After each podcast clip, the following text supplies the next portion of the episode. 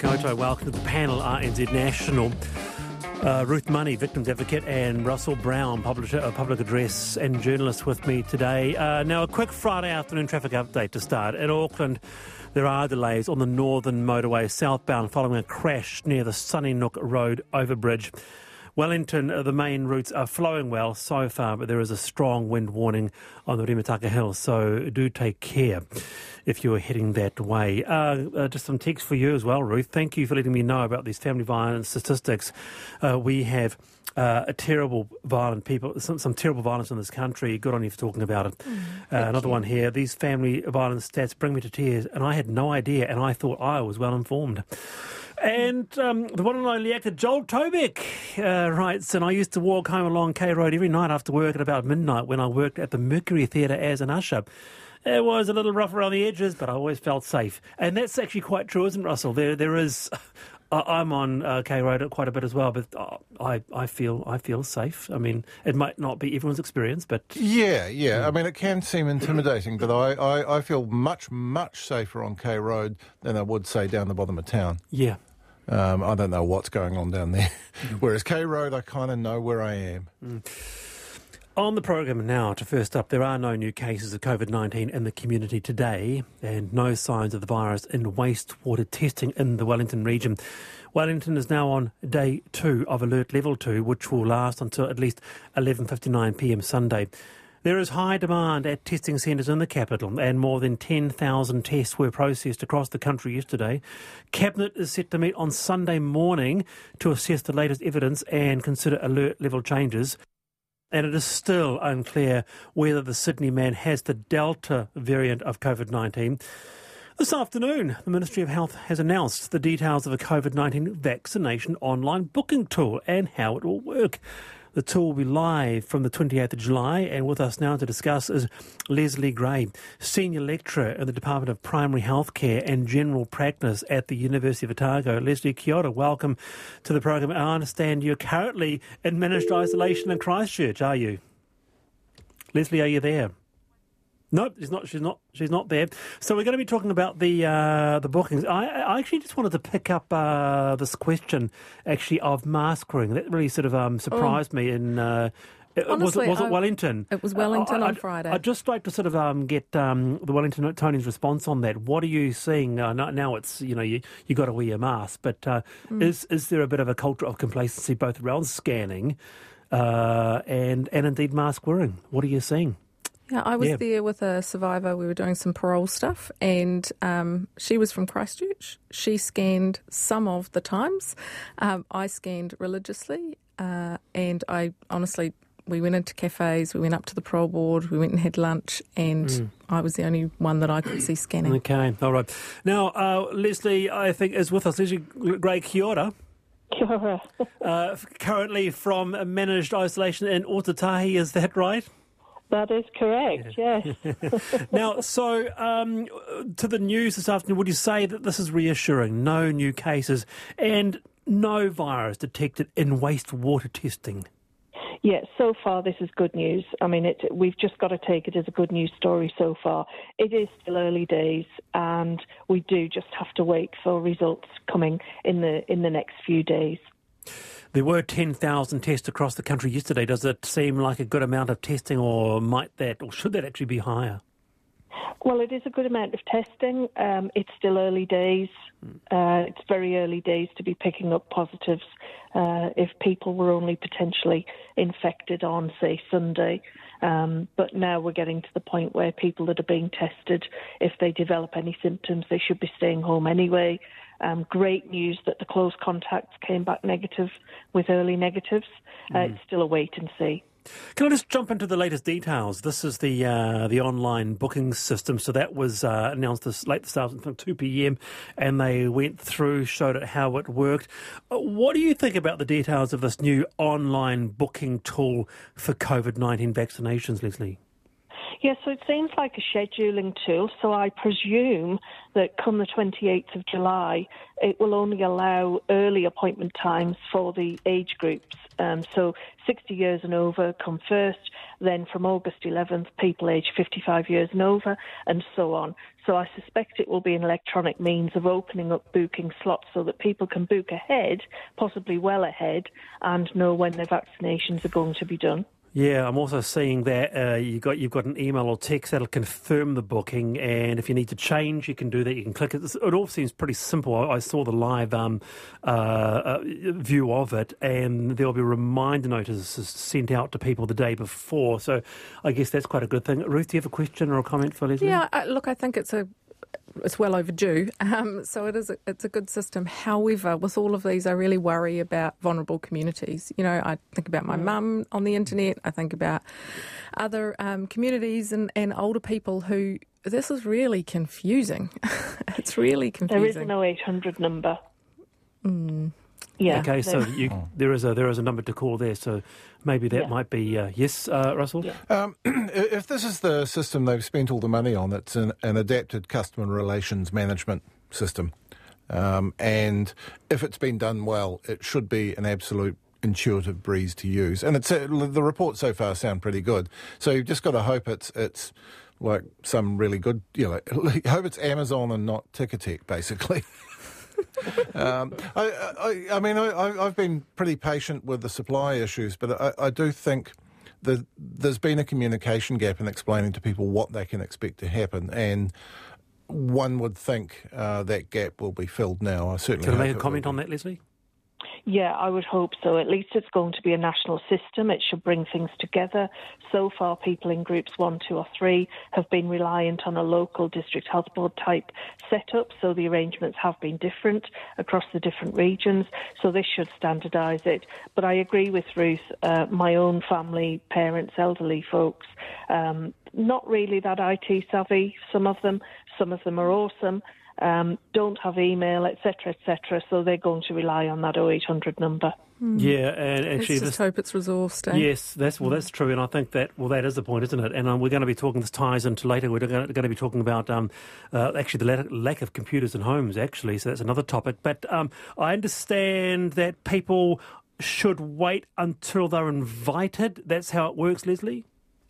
So at the moment, um, for groups one, two, and three, it's wait until you're invited. What I've been trying to do this afternoon is see how the Book My Vaccine will work. And it yeah. just seems that it will go live from 28th of July, but depending on your age group, you might not be able to book a time slot until we're at your age group. Mm. Yeah, I, I, didn't quite understand the logic in that because they don't know how old I am until I put in my date of birth. So I was interested in the technical side of that. Well, the practicalities. Yeah. Yeah, apparently there's going to be some mass transfer of um, district health board type data held by the DHB system. So presumably, oh if they get our name and details, um, the system will be able to crunch the numbers. I'm sure there'll be more news in this. Uh, Lesley, I, I, did hear you mention groups one, two, and three. I, I, was wondering what had happened to those to the numbered groups because we don't seem to be talking about those anymore. It's now it's an age band. Yes, so from the 28th of July, we're moving to age bands. Um, up until then, it's been groups one, two, and three. So the age bands is anybody that's not at um, significant risk of, of um, problems resulting from their own health conditions uh, from COVID. So that's group three at the moment. So if you if you're not in group one, two, or three, everybody else, group four, and also people who've missed out from groups one, two, or three um, that's the system live from 28th of July. All right, because I am in Group 3, yeah, hypertension. Um, yes, and so, so no one's been able to tell me exactly yeah, what's going on. Not good for yeah. hypertension either, no. You should maybe do a blog about it. I might have mentioned it on Twitter. Right, okay. Hey, hey. finally, while you have you here, Lesley, there has been a lot of mention, hasn't there, about um, whether or not this current COVID scare shows that New Zealand has become a bit complacent. There's now become increasing talk around what we need to do, particularly on masks, and whether we need to sort of um, uh, bring ourselves up to par alongside other countries. You know, I guess I'm mm. saying, should we be normalising masks a bit more than we already are? Yeah, so I just wrote a piece around complacency with some colleagues, uh, Matt Hobbs and Malcolm, um, the other day, talking about complacency. Um, I've just got back from the UK. Um, mask wearing when you enter shops, when you when you go to restaurants. Once you're seated at your table, you can take your mask off. But in, in shops, whether they stand alone or inside malls, everybody's popping the mask on before they go in. Um, so it's okay in outdoor environments, not so much indoors. We really should be adopting this for mm. now, especially while we do still have the potential to have an unexpected outbreak. And the, the whole thing about scanning, yes, Ruth, we absolutely had become very complacent, and I think we all need to up the ante here and keep it up. That's that's something that we might come back to. Uh, that certainly will be news in the, the, next few weeks, I'm sure. But for now, uh, Lesley Gray, Senior Lecturer at the Department of Primary Healthcare and General Practice, uh, thank you for your time. Uh, okay, Wallace, yeah, pop, in, pop, pop in with a recommendation. There's a great story on uh, Stuff today by Keith Lynch explaining R numbers, which are the, the, the in, infection measure, um, and also the fact that only about one in ten people infected with COVID is a major shedder. So I think something like 80% of infection is done by 10% of the people infected. Um, so people have been saying, "Oh, how lucky is Wellington so far?" Well, it, it, it's it's lucky, but it's not lucky in the sense of winning lotto. It's lucky in the sense of Russian roulette. Mm. Okay. Now, interestingly, some varied responses here. I'm 67 and have other health issues. On Monday, I rang the local 0800 number, left two phone numbers and my name. It's Friday now. No sign of this this promised callback. Hence my message Says, yes, about that's can right. we make sure we resource this, please? Uh, and another one here is uh, uh, from a GP, and I've just, because a few emails come in, I've just lost it. We'll come back to it because there's been some interesting sort of feedback. Uh, on this. Uh, panel, could a computer savvy family member perhaps book in a relative? Uh, that's another good question. Uh, that's from Karen there. Uh, for this, uh, for now though, um, another big news this morning hate speech will become a criminal offence, and anyone convicted could face harsher punishment under proposed legislative changes. This morning, the government released for public consultation its long awaited plan for the laws governing hate speech. The plan is Part of the government's work to strengthen social cohesion in response to the Royal Commission of Inquiry into the Christchurch terror attack. Protecting free speech and protecting people from hate speech will require careful consideration and a wide range of input, uh, Minister Faafoi said. Now, the punishment for hate speech offences could also increase from up to three months' imprisonment or a fine of up to $7,000 to up to three years in jail or a fine of up to 50k. So, to discuss, distinguished Professor Paul Spoonley, who's the Pro Vice Chancellor of the College of Humanities and Social Sciences at Massey University. Professor Spoonley, kia ora. Kia ora. Uh, Wallace, I'm no longer Pro Vice Chancellor. Oh, well, okay, update. Nice. Well, anyway, nice yes, to have you, you here, Paul. Look, thank so the, so the government is considering creating a new, clearer hate speech offence in the Crimes Act, removing it from the Human Rights Act. What will this mean?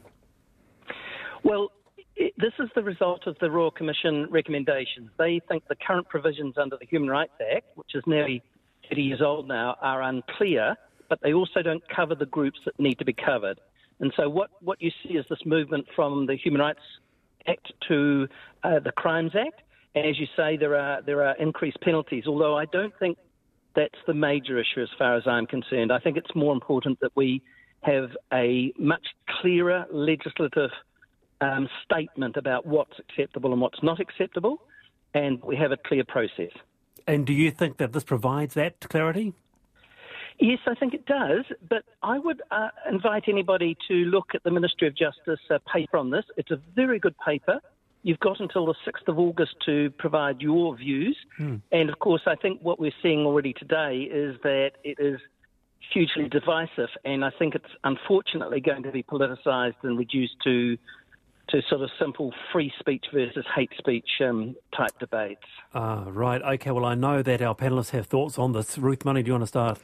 Oh, hi, Professor. Um, yeah, look, I, absolutely, we need to send a very clear message. I totally agree with you around the religious racism and incitement as well as um, disability. I like the fact that this is about social cohesion. So, um, you know, in my work, I see a lot of uh, bullying and harm to um, sexual orientation, for example, or disability communities.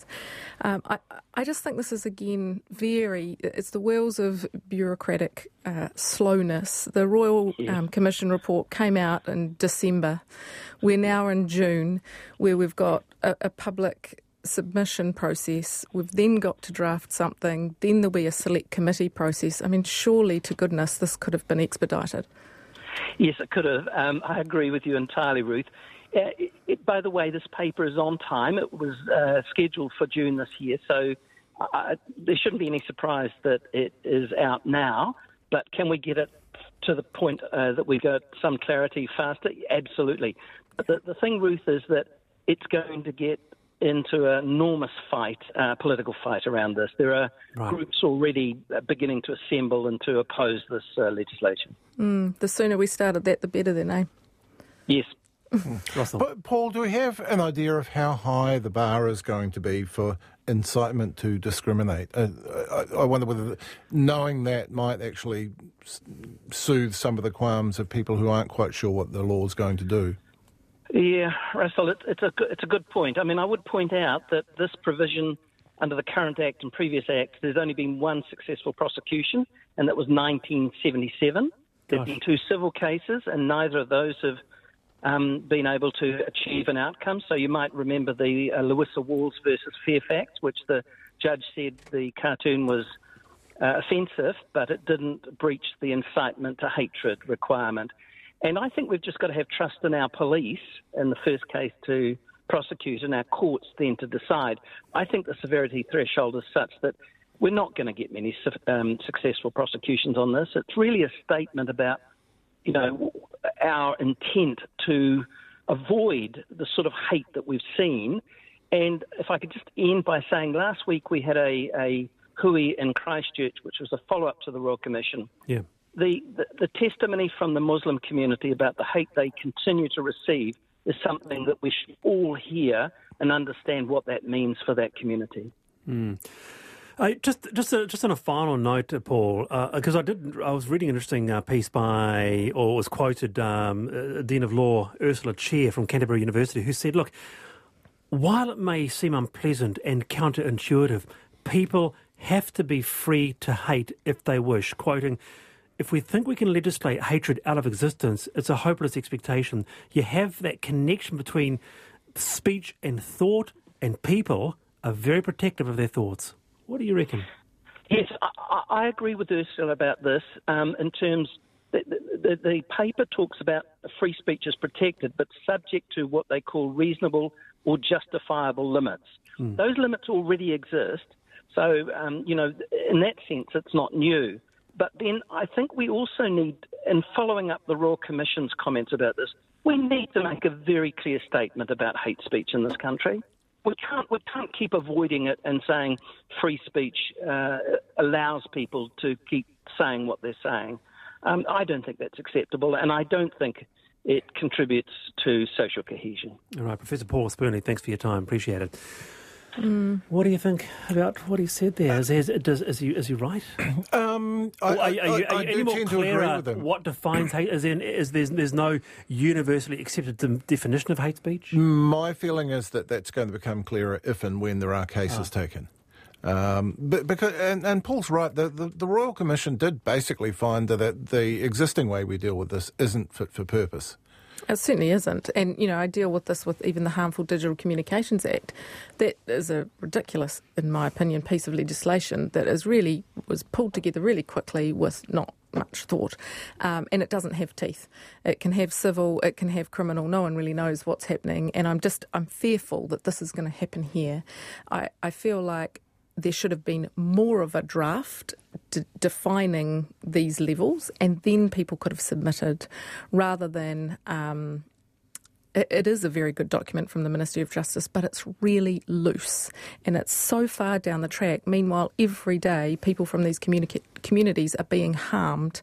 And I just, you know, I can kind of see hui for hui's sake rather than actually right. some action. Um, you're on the panel. Uh, National Ruth Money, Russell Brown uh, with me uh, this afternoon. Uh, here's the one I was looking for. I'm a GP in Christchurch. None of my patients over 65 or in vulnerable groups have been offered vaccinations yet. Same with my mother. She's in Christchurch and she's over 65. Okay. There you go. All right. Uh, look, dipping into the Friday mailbag, and this is where we sort of collect uh, some of the um, feedback uh, across the week, uh, and we might try and come back to it because we had a lot this week, and we talked about supporting your local library yesterday, and we got a big response. Waikanae Library, a great little one set up in the middle of the village, offering almost a personal living room in a public space. I use it frequently. Staff make you feel very welcome. I really need a shout out as they had to relocate a year ago and kept our village service intact. Also, use the link to free movies when back at home using Beamafilm, says Bruce.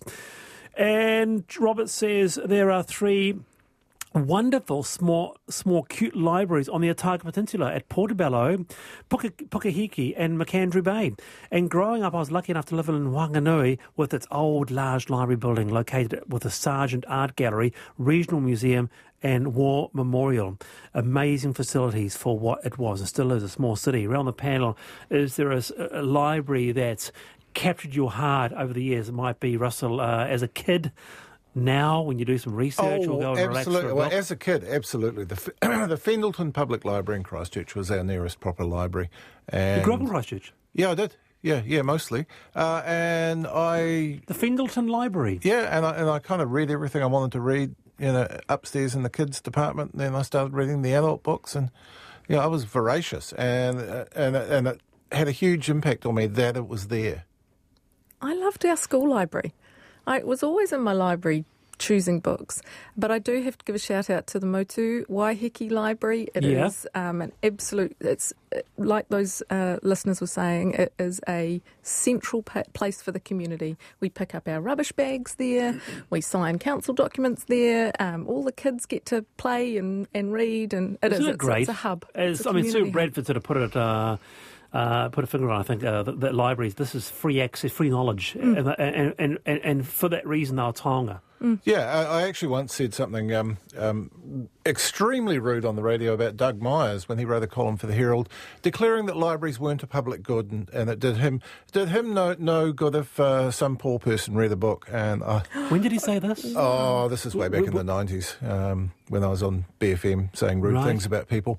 Um, but yeah, I, I was appalled by that. And and I must say, um, our local library in Point Chev, um, it's great that it's where it is because there's um, a whole lot of um, uh, single occupant social housing going Mm. in right across the road. So that's actually that's really neat. And a little bit of a shout out to the, uh, the a, a new suburb that I know, the Blockhouse Bay uh, Library, which is right in that little village there. You've got that little roundabout there, so it's right there. So it's uh, Blockhouse it's Bay is quite a town centre.